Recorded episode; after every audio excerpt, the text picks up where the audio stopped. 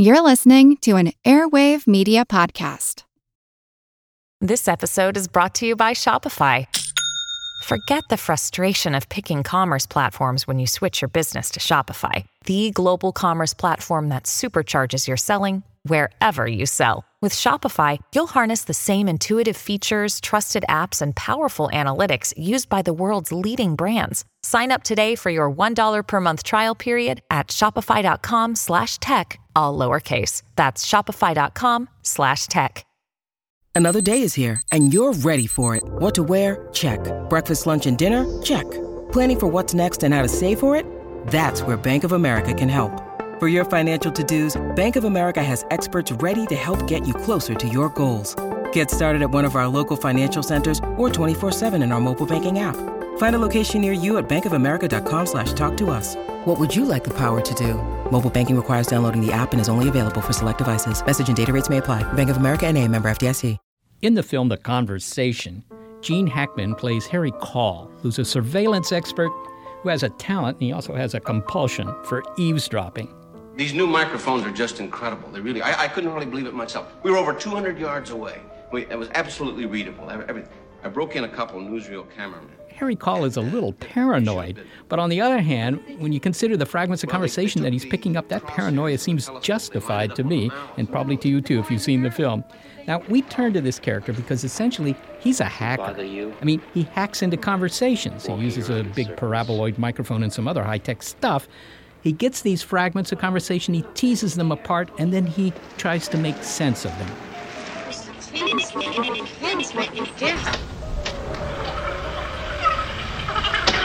supposed to tease me, give me hints, make me guess, you know. And it's fitting that we've drawn inspiration from this character because it's advanced technology that allows us to do something similar, but rather more remarkable, really, to tap into DNA, to tinker with it, to decode it. So we bring you Gene Hack Man from Big Picture Science. I'm Seth Shostak. I'm Molly Bentley. Well, we'll hear about gene tinkering, the promise it holds, and some scenarios that, quite frankly, sound like science fiction. Meanwhile, we also look at machines and hacking into them. Just how easy is it to do that?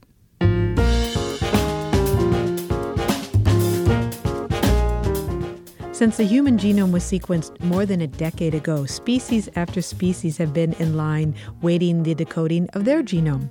And many of them have had their genomes decoded, but we're not yet done with humans. Now, it's been one thing to map out the list of the nucleotides CAUG, CCAAU, What do those sequences mean anyway? Learning to read the DNA code has been the work of geneticists and genomicists for the past decade. Is there a genetic marker, a genetic coding, if you will, for baldness? Well, actually, there is for that one. And, and having found the genes implicated in some serious disease, could we ever heal ourselves before symptoms strike? Microbiologist and geneticist George Weinstock has been instrumental in this work for years. Before becoming associate director at the Washington University Genome Institute in St. Louis, he was co director of the Human Genome Sequencing Center at Baylor College in Houston, Texas. In addition to his work on human genomes there, he helped produce sequences for, among other animals, the rat, the mouse, the macaque, the sea urchin, and the honeybee. He's now thinking about hominids again with a Thousand Genomes Project, whose goal is to sample enough human genomes that we can begin to understand what makes us different from one another. And also thinking about sequencing the microbes that live on humans with the Human Microbiome Project, the Microbiome Project and a Thousand Genomes Project. And as often happens with dedicated scientists, his team is already surpassing its goal. Can I stop now? It's called the Thousand Genome Project, but actually we're shooting for more like 2,500 genomes before it's all said and done in the coming year. Are you going to rename the project then? No, I hope not. There's something catchy about the Thousand Genome Project, so everybody likes that. I think that when we sequence the original human genome, the reference genome, this was never meant to be the final answer because we know that every one of us is different. Every one of us differs in about one out of a thousand letters from each other.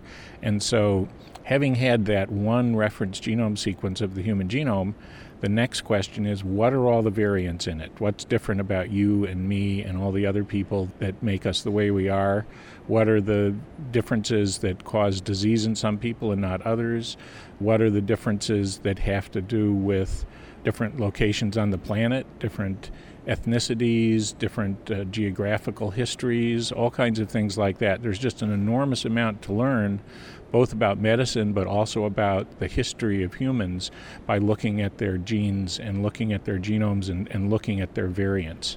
Now, when when I first met you, um, we have spoken before, and when I did, you had just helped with the sequencing of the sea urchin genome. And this was one animal in a long list of animals whose genomes were up for sequencing, and I believe the dolphin was next. Uh, did the dolphin ever get its genome sequenced? And can you give me an idea of just some of the other animals whose genomes we now have mapped out? And I know that we compare a lot of those animals to to the human animal, but do we also compare those animals to each other to understand some diversity in the animal kingdom? Well, the dolphin genome has not yet been published. The data is there and it's being analyzed.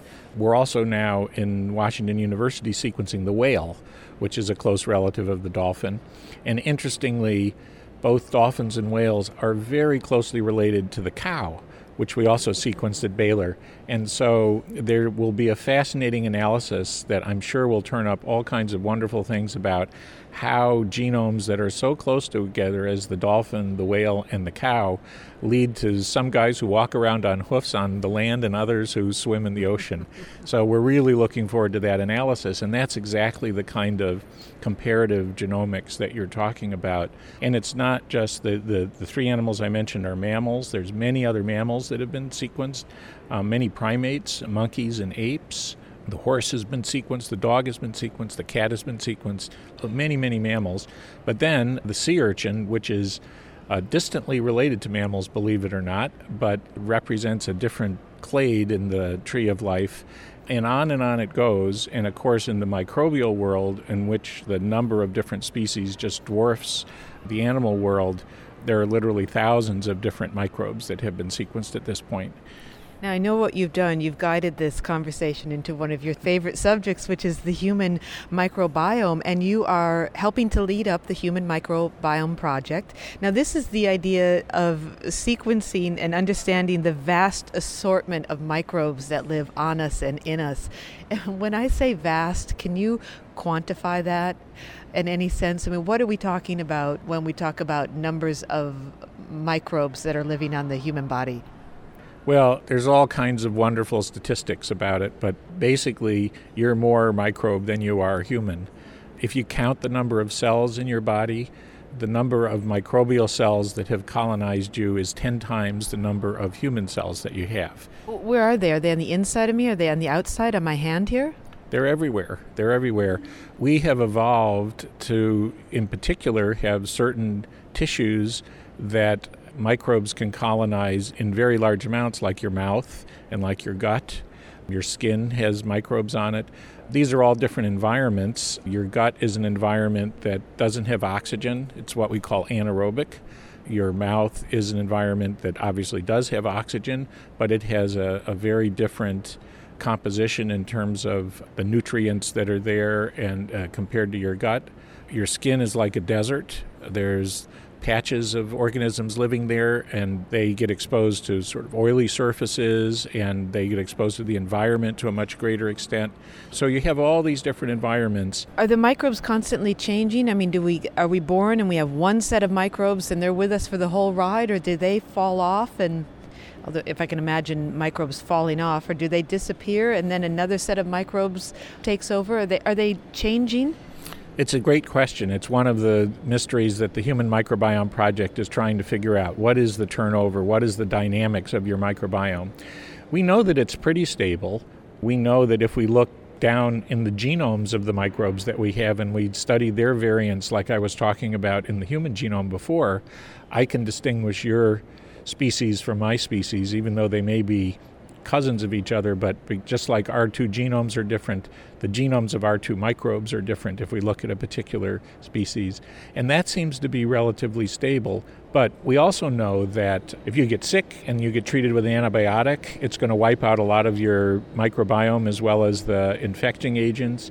If you get the flu, if you get diarrhea, if you, you know, have things like this, it's going to cause turmoil in your microbiome.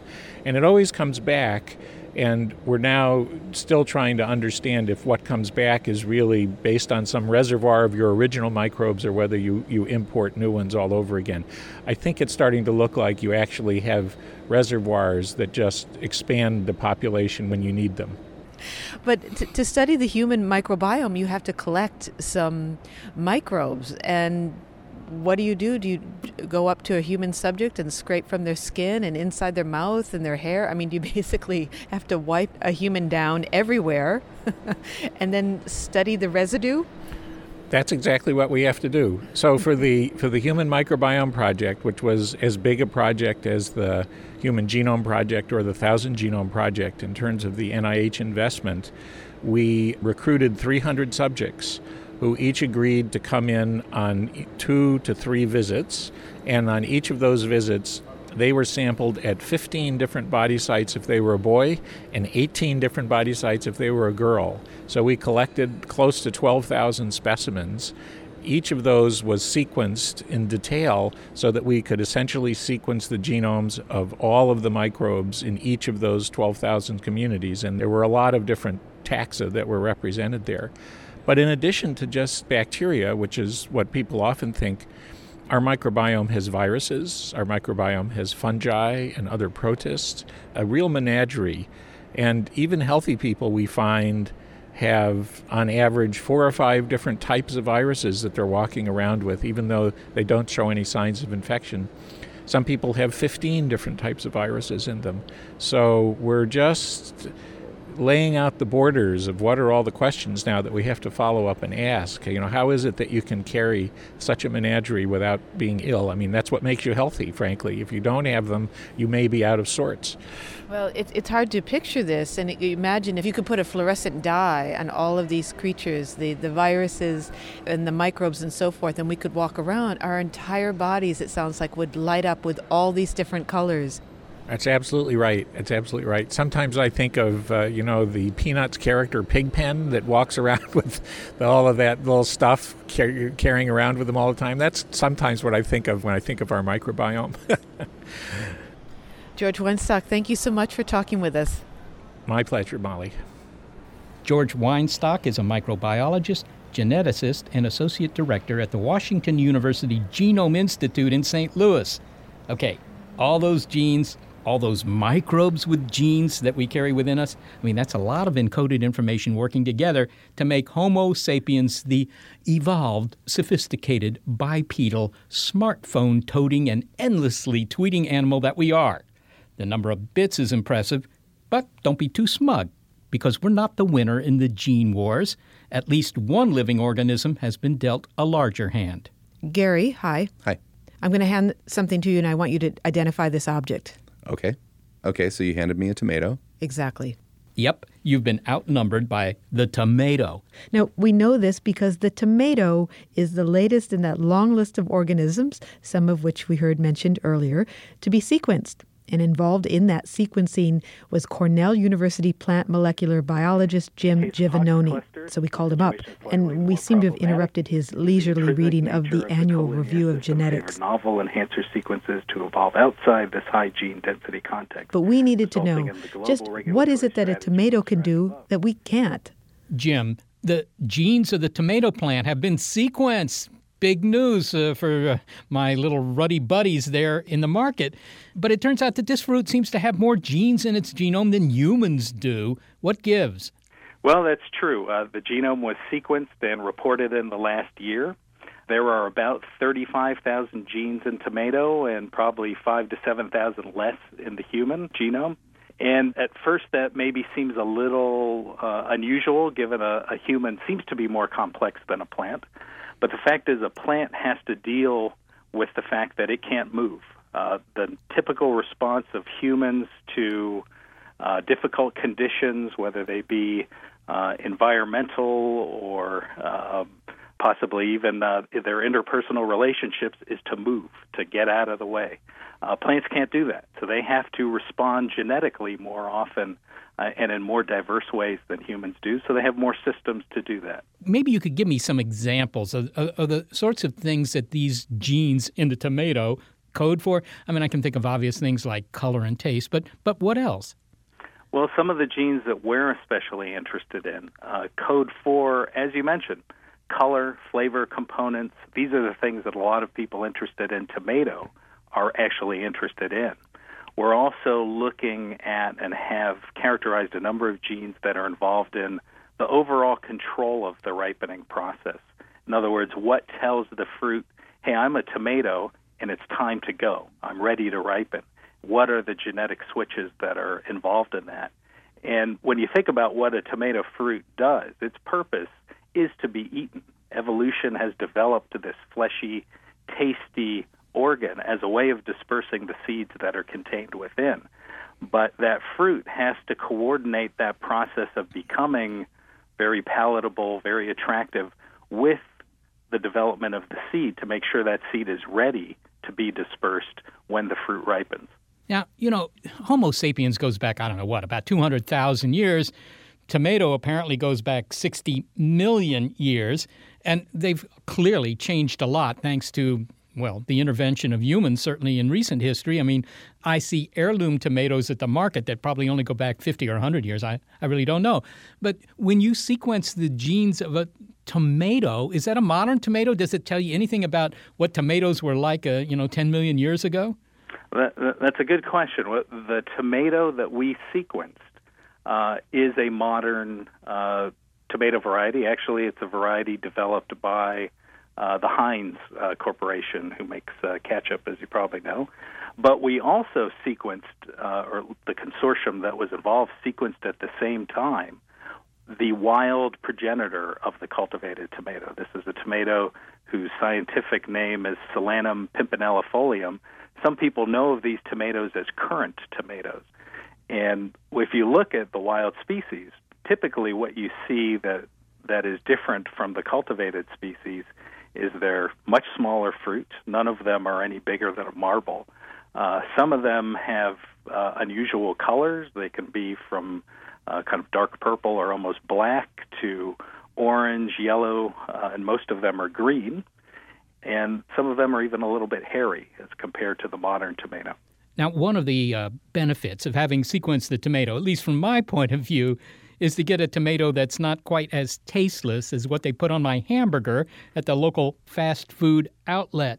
Tomatoes just don't seem to have that luscious taste that they had, you know, even 50 years ago. Why is that? What what what happened to the tomatoes? Well, that's you know that's probably the most common question I get asked, and it's a pretty simple answer, uh, and it's not just unique to tomatoes. So a lot of what's happened in the last 50 years is breeders have selected more for attributes that are favorable for shipping and long term storage and not paid so much attention to flavor. There are a couple of mutations in tomato that have been selected for because they slow down the ripening process, or in a second case, because they give the fruit a more uniform color. Uh, and in both cases, they really result in a fruit that's just not as fully ripe and not as flavorful as uh, as the tomatoes that were produced commercially maybe 50 years ago. Okay, so the, the bottom line question is now that we've sequenced the genome and eventually can recognize what a lot of these genes do, can we hack this genome and produce, you know, a, a tomato that maybe has the shipping durability of tennis balls, but that tastes like those older, more flavorful tomatoes? Uh, the short answer is yes, uh, and this is really where a lot of the breeders and seed companies are focusing now is how can we get back better color? How can we get back more of the the acids and sugars that give tomato their flavor and also how can we get back some of the aroma compounds that give tomato its unique uh, aroma that also contributes to that perception of flavor. Jim Giovannoni, thank you so very much for talking with me. A pleasure speaking with you. Jim Giovannoni knows his place behind the plants as a plant molecular biologist at Cornell University.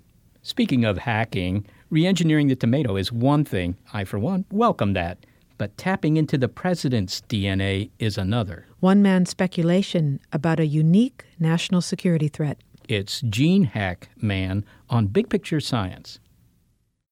When you need mealtime inspiration, it's worth shopping Kroger, where you'll find over 30,000 mouthwatering choices that excite your inner foodie. And no matter what tasty choice you make, you'll enjoy our everyday low prices, plus extra ways to save, like digital coupons worth over $600 each week. You can also save up to $1 off per gallon at the pump with fuel points. More savings and more inspiring flavors make shopping Kroger worth it every time. Kroger, fresh for everyone. Fuel restrictions apply.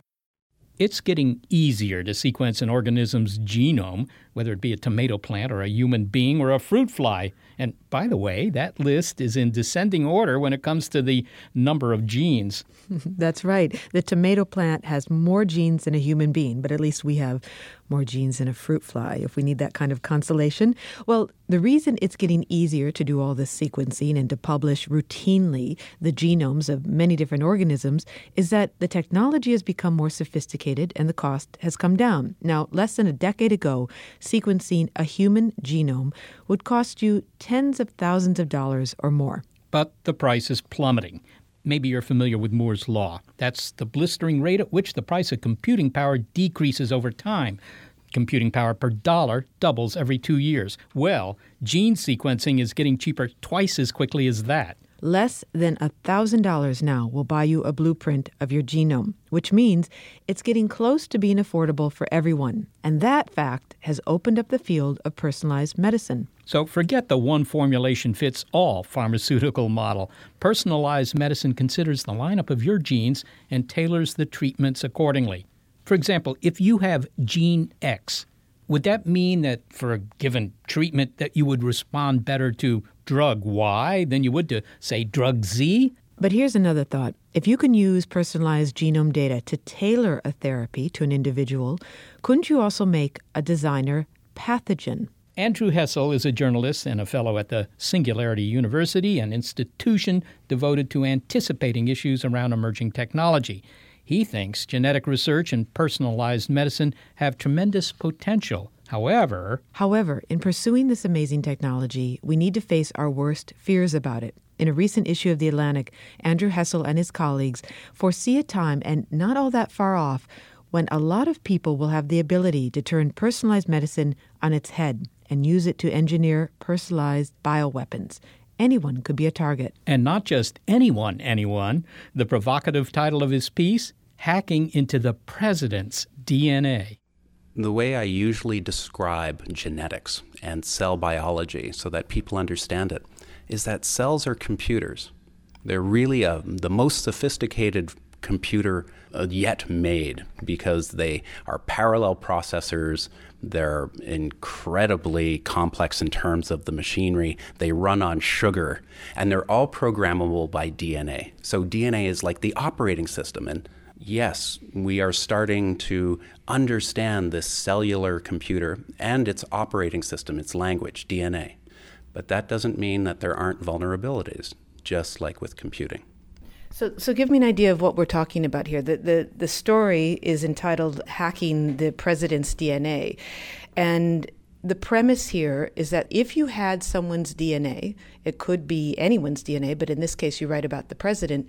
We now have the kind of technology that would allow us to decode his DNA and, and also work with his cells or anyone's cells. Now, anywhere that the president goes, he leaves some of his genetic material, like we all do, although he shakes a lot more hands than probably any of us do. Can you give me an idea of, of how his daily routine poses a security threat?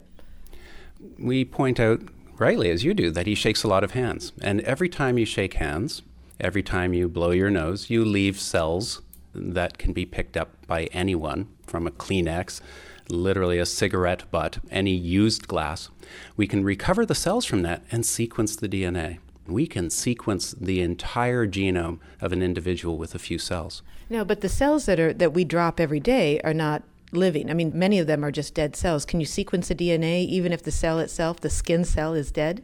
Yes, absolutely. That's the beautiful part about it. You don't need a living cell to extract the DNA and read the code. Now, is it true or is it apocryphal, although you do write about it, that the Secret Service sweeps through the areas where the president has been, let's say it's a hotel room, and grabs all his sheets and his glasses and everything he's touched so they can destroy anything that might have his DNA on it? The Secret Service does not give quotes or describe their procedures, but it's our understanding that they, in fact they do biological sweeps behind the president to remove as much material as possible. Okay, so let's say you have some material from the president, you have some of his DNA. Uh, what what happens next, and and how do you go from having some DNA and some dead skin cells into creating some kind of weapon that could be used against him? Well, that's a big leap, but just information can be used as a weapon. So, for example, if we have those, if we've recovered some skin cells, we can recover the DNA from that, we can sequence it, and this is not a large job, it can be done in a day, and then we can analyze it to look for information that potentially could be used against them just even politically. For example, if we found in the president that he, that he had a gene for early onset Alzheimer's, or markers for depression or, or really schizophrenia.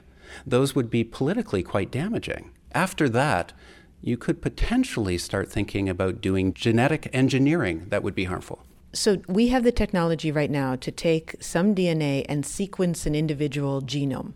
Completely, yes. What is the next step? Well, the next step is, is actually thinking what type of agent you could engineer. What you're talking about is doing genetic engineering. And genetic engineering isn't new. We've had genetic engineering for over 40 years now. What is new, and what we talk about in the article, is that it's getting easier to do genetic engineering because we have technology today that allows us to print DNA. This means we can take digital information, for example, the, the code that you get from from the president if you sequenced him and finished your analysis. Now you could think about how to actually engineer a biological agent right on your computer and print the genetic code to create that agent. That process is getting faster, cheaper, and easier to do because of the exponential change that we're seeing in genetic technologies. Now, what do you what do you mean by a biological agent? Do you mean a, a virus, or do you mean a, some microbe? So we're talking synthetic biology, and synthetic biology can be used for engineering any biological structure or organism theoretically. We're working from the bottom up. We're working with very simple systems and simple organisms. Can you give me an example of the sort of agent that we're talking about? You begin your piece with a, a, fictional scenario set in the future, but what sort of agent would be administered? I think the agent that is most understandable at this point is just viruses. In fact, we live in a, in a microbial soup of, of bacteria and viruses, and 99.999% of them don't cause us any problem at all. But we do know that the viruses that do harm us, things like flus, are just biological software. So in this article, I surmise that the technology is co opted, is used by someone to make a virus that will infect almost anyone, but not cause harm. But the core of this engineered virus then would be a switch that would flip if it detected the president's DNA.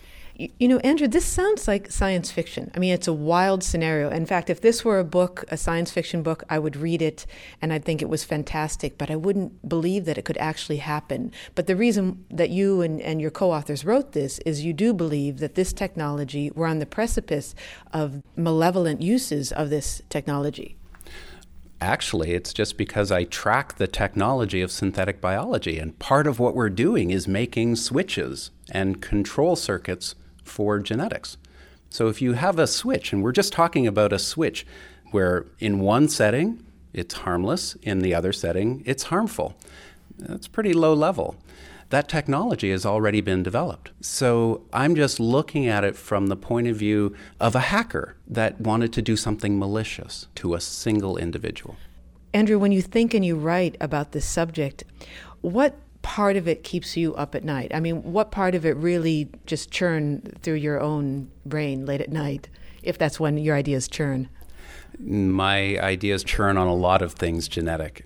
I don't generally fear the same things people do. I have no fear of microbes or viruses. They are, for the most part, symbiotic with us, and we have this amazing defense system that we call our immune system.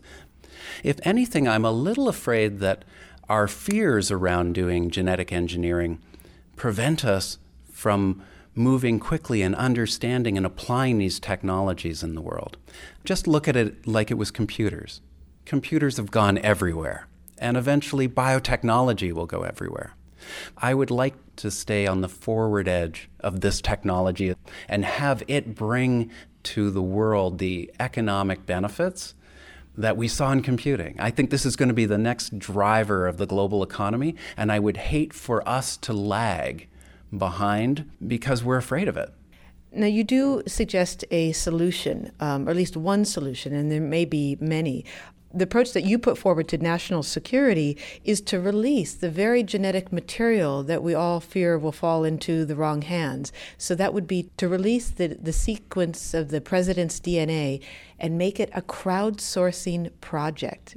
What is your reasoning behind this? Well, really, number one, I think someone's going to publish the president's genome if he doesn't, because it's now under $1,000 to sequence an entire human genome. So, virtually anyone that has the smallest sample, a handshake, a cell, any material that's been handled by the president, probably already has their DNA in, in their possession. And if they wanted to, could publish this easily. So why not preempt the fallout from that and just publish it? In fact, in the future, I think virtually every president will just publish their genome early in the campaign. By publishing it, it sends the message I'm not afraid of this technology. And in fact, thousands of people have already open sourced their genetic material. This is part of the Personal Genome Project. It's fascinating.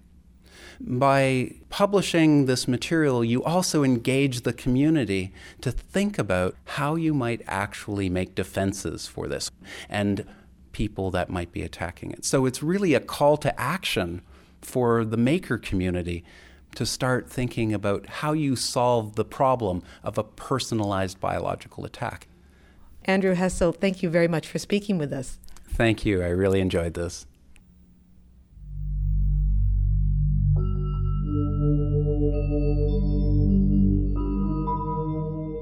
Andrew Hessel is a faculty member at the Singularity University, a research scientist at Autodesk, and co author of Hacking the President's DNA in the November 2012 issue of The Atlantic.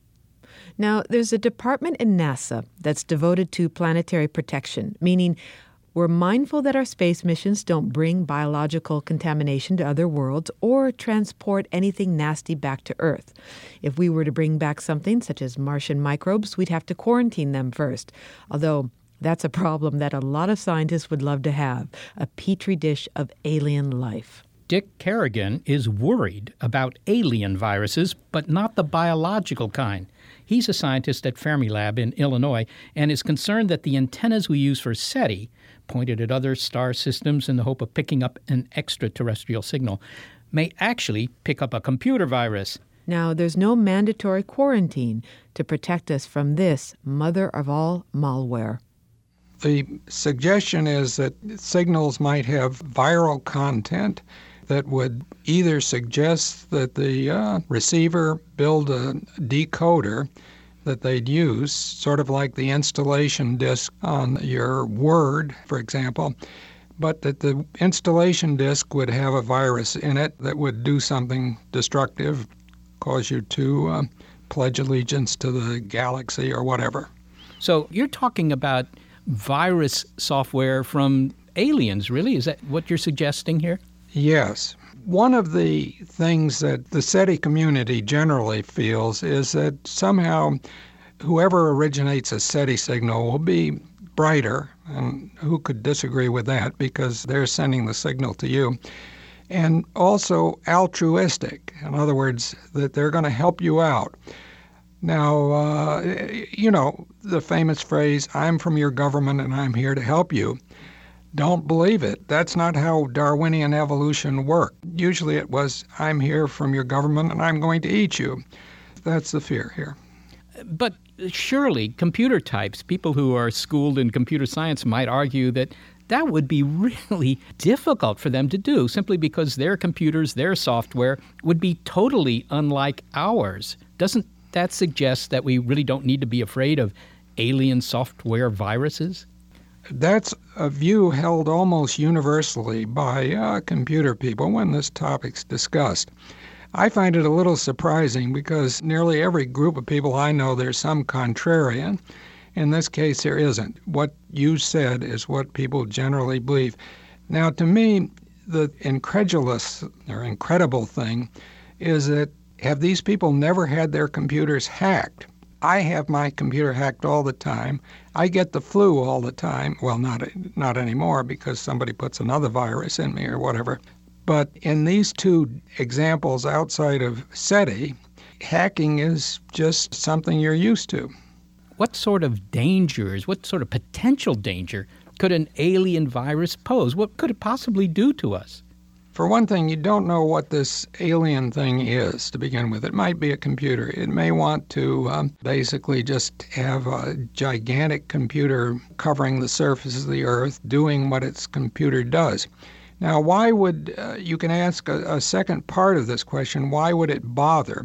The nice feature of radio communication and laser communication is that it goes with the speed of light. So if you can get somebody at the receiving end, some couch potato, to start picking up a SETI signal and doing what you want it to do, for example, in the spirit of some religions getting ardent followers, then you've you've established a beachhead. Everything will then work toward that the desires of this alien beachhead.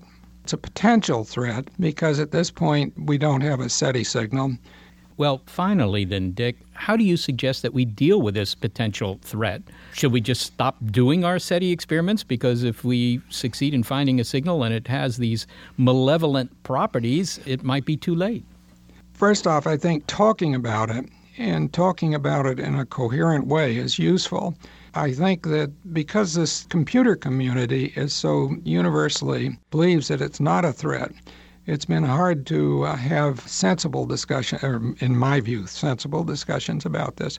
So I think talking about it helps to understand it, an academic kind of evaluation of the thing. Another thing that can be done is to try to isolate the computers, put a condom over them, so to speak, so that they don't just reach out into uh, the world without some sort of a barrier before people uh, talk that can lessen the impact of a hacking signal coming in. Dick Carrigan, thank you so much for talking with me. Good to talk to you, Seth. Dick Carrigan is a scientist emeritus at Fermilab in Illinois.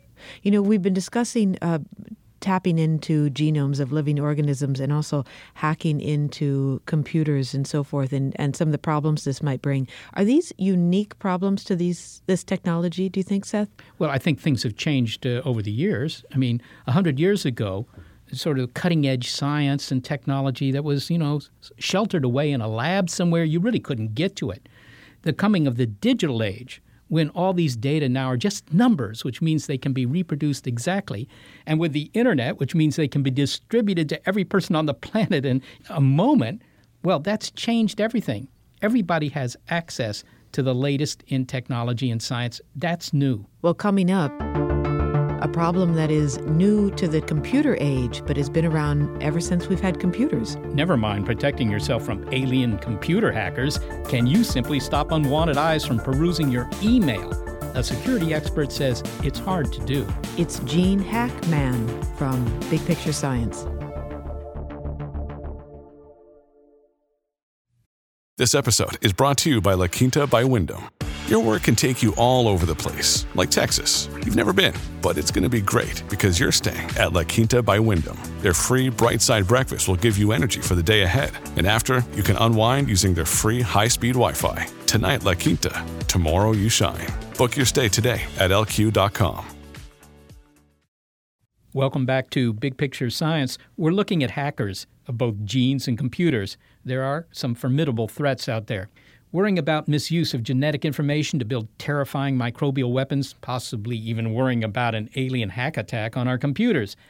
But aside from these existential threats, there remains a very prosaic worry. What about hacking into our personal computers? I mean, just how easy is it for prying eyes to scan my email? Dan Kaminsky is a security expert, and although there's been recent news about governments and other officials tapping into private emails, that's at a level that's pretty high. Most of us don't have the CIA peering into our correspondence, but then it doesn't need to be Tinker, Tailor, Soldier, Spy. Well, you know, the most likely hacker, quote unquote, to actually try to read your email are people that you know your employers, your employees, your significant others, to be perfectly honest. You know, what generally happens, to be utterly frank, what generally happens is that your laptop is left out, someone walks up to the laptop, and person just can't resist. They click login, and then they quote unquote accidentally see everything. But, but that's like leaving your wallet around. I mean, that's, you know, I don't consider that so much a security threat as being careless. Am I vulnerable to people that I don't know? Let me, let me stick to this for a second. When you leave your wallet out, if someone takes money, you can tell. If someone rifles through your email and reads a bunch of it, you don't know. There's no logs. In fact, the systems are actually optimized to make sure you don't find out. You know, it's not like you get these big complicated logs that tell you, oh yes, at this time this email was read on this computer. No, they don't do any of that. They do a bare minimum amount of reporting because a there's a huge amount of email being read, and b no one wants you to know. Don't you just keep using the systems? But still, I, I'm not sure that if I'm careful to close up my laptop and take it with me, am I still, you know, liable to have prying eyes doing some prying? So the important thing to realize is that most people are really boring, and no one no one actually wants to read your email. There are basically three classes of attackers. The first class is the person that you know, and they're generally just using physical access to your device. The second class is law enforcement. And let's face it, law enforcement can get into pretty much every email provider just by asking some degree of nicely. The third class is where you have shared passwords, shared credentials. Websites get broken into, a whole bunch of passwords are grabbed, and then people go ahead and they break into accounts um, because the same password is on Facebook as is on Gmail, as is on whatever there's a particular class of this vulnerability where, you know, you have to consider what happens when you forget your password. When you forget your password on pretty much any site on the internet, you get an email. It says, "Oh, you know, I forgot my password. You know, click this link and you get back in." If your email account's broken into, every other site can now be broken into as well. We call this lily padding as hackers. You hop from system to system to system, hopefully getting to the one system that everything else trusts. Everything tends to trust your email account. So if you're sharing your email account's password with any other site and another site gets broken into, people can then log into your email and get into everything else you have access to. So this sounds like uh, the first line of defense is to use different passwords for every account, which sounds like such an onerous burden. It might be better if they just read my email. We have totally failed to deliver uh, authentication in a way that anyone can handle. Passwords are awful. And it's turned into this game of 20 questions. You know, what kind of things do I need to put in this password so the website will accept it? Are there enough punctuation? Are there enough numbers? It's, you know, it's because the bigger a pain in the butt it is, the more people think it must make them safe. And though there's elements of truth here, it's kind of gotten out of control. We desperately need better ways to prove our identities to resources on the internet. Well, what about the cases that you occasionally read about in the papers when somebody hacks into the Pentagon? I mean, presumably they're not doing that by just finding an open laptop. Now, that is true. It is absolutely the case that there's a population of very skilled attackers that writes very ornate attacks against very hard targets. Um, what I want to be clear about is that this is not always necessary. The ability to break into stuff is not something that requires state level skill. But when you do need that, what, what do they need? I mean, are these you know PhDs in computer science? Who are the people that do this? Depends. Generally, there are two classes of targets. One class of target is the desktop information technology infrastructure. So you have to be able to understand the actual software of web browsers, of PDF readers, of Flash plugins. You have to be able to look inside the computer code, the machine language that the computer is actually running, and see, oh, okay, if I provide this particular input, it's not going to show a picture, it's not going to show some words, it's going to make a mess of itself. And when it makes a mess of itself, I now have an opportunity to take it over. And this is a particular field. It's a, we call it memory corruption. Your software has some degree of memory where everything is nicely arranged. What if it wasn't? Well, maybe it's not arranged like it's supposed to be, it's arranged like the bad guy wants. But there's a second class where you attack the web infrastructure. On your desktop, you tend to have the same software everywhere. On the web, there's a huge amount of custom code. Uh, individual groups that write their own web pages, make their own frameworks, build their own systems. And these systems are not as universally common as, say, the software on your desktop, but they fail in the same ways over and over and over again. So the web attacks are actually a lot easier to do because even though the software is a lot less common, you know, boutique or bespoke, it's written very quickly. It is not particularly tested for security often, and it's hard to build secure web pages. So we're all using these same tools. We're all vulnerable. I'm sure nobody likes it. Is this going to get fixed at some point in the same way that in the early days of computer software, the, the, people who wrote the software were having their stuff being stolen all the time because it was so easy to copy and distribute, you know, without paying anybody? But that got fixed. Is this going to get fixed? Is the general level of security going to get better in a way where I don't have to memorize 150 passwords? Uh, well, I think that we will definitely get better ways to prove your identity to online resources. That's going to happen because the password system is in utter collapse. But one of the really interesting limiting factors to computer security is, for the most part, nobody dies. Now, you'd think this would be a good thing because dead bodies are, you know, problematic. But be shocked at how much policy comes from the fact that when people die, their families are unhappy and demand change in policy to do something about it. The main reason we're able to iterate so fast in computer software, not even security, just in software, is the consequences of being a bad engineer are ignorable. It doesn't matter. Your code crashes, whatever, you know, we'll go make another version. No one dies. And so we this is why so much innovation has happened in the internet space because you can just try stuff and it doesn't matter. Well, security and actually privacy as well are making a lot of these things matter. It's making flaws in software a thing that is increasingly expensive.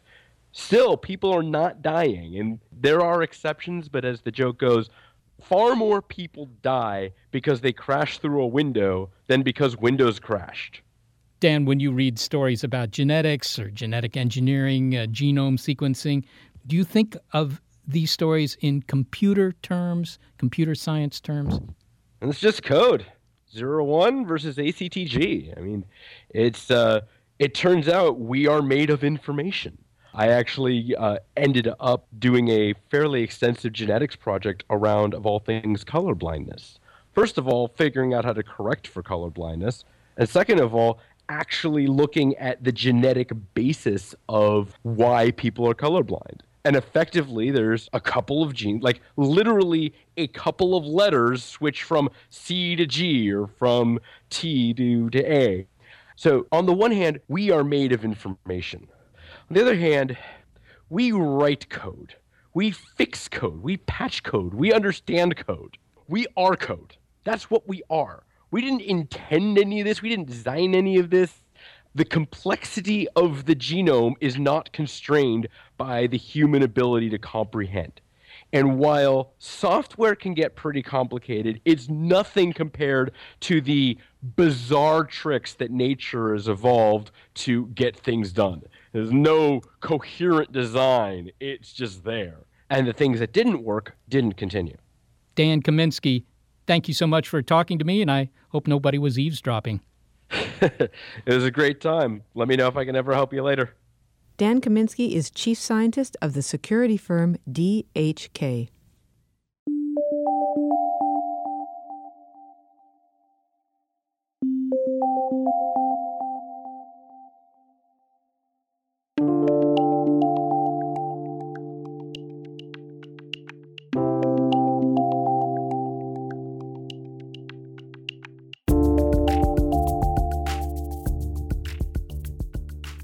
Molly, do you ever uh, leave your laptop on when you walk away for a few minutes to get a lunch? Always.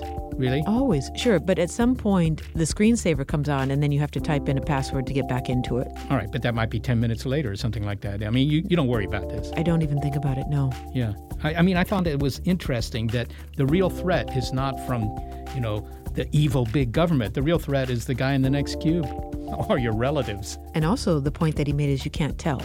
Like you could tell if someone came up and took money out of your wallet had you left your wallet out or your purse out. But, you know, you don't know if someone has been reading your email. That's an incredibly impressive point, I have to say, because I'd never thought about that. Whether someone has read my email or not is just not something I can tell by looking at my email account. Anyone could have read it. And then the question is will you know if someone has tapped into your genome? Well, why would they want to do that? I mean, I can understand the motivation for the president, but for me? Thanks to our cracking production staff who are not hacks, Gary Niederhoff and Barbara Vance. Also, support from Rena Shulsky David and Sammy David and the NASA Astrobiology Institute. Big Picture Science is produced at the SETI Institute, and a big thanks also to our listeners. Your ears have been attuned to Gene Hackman, and I highly recommend The Conversation, the movie that he was in that we introduced the show with. You can find more Big Picture Science on iTunes and through a link on our website. And while you're online, why not go to Facebook and become a fan of the program? You can leave your comments there as well. If you're a podcast listener, but you prefer over the air radio because your DNA resonates at the frequency of your local FM station, check out the listing on our website of radio stations that carry the program. And if your local station is not on that list, consider letting them know you like the program.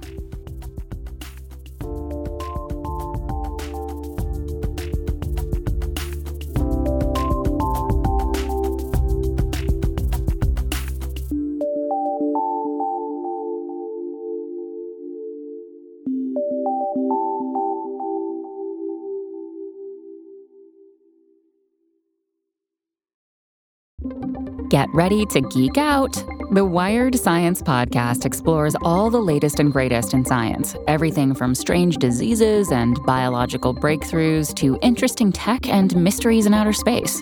Listen to Wired Science today, wherever you get your podcasts. That's Wired Science, wherever you get your podcasts. The world is constantly changing and transforming. Cut through some of the noise with What's New with Wired, a podcast that goes in depth on the latest news and technology and culture.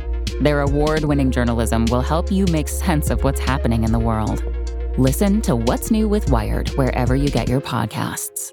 That's What's New with Wired wherever you get your podcasts.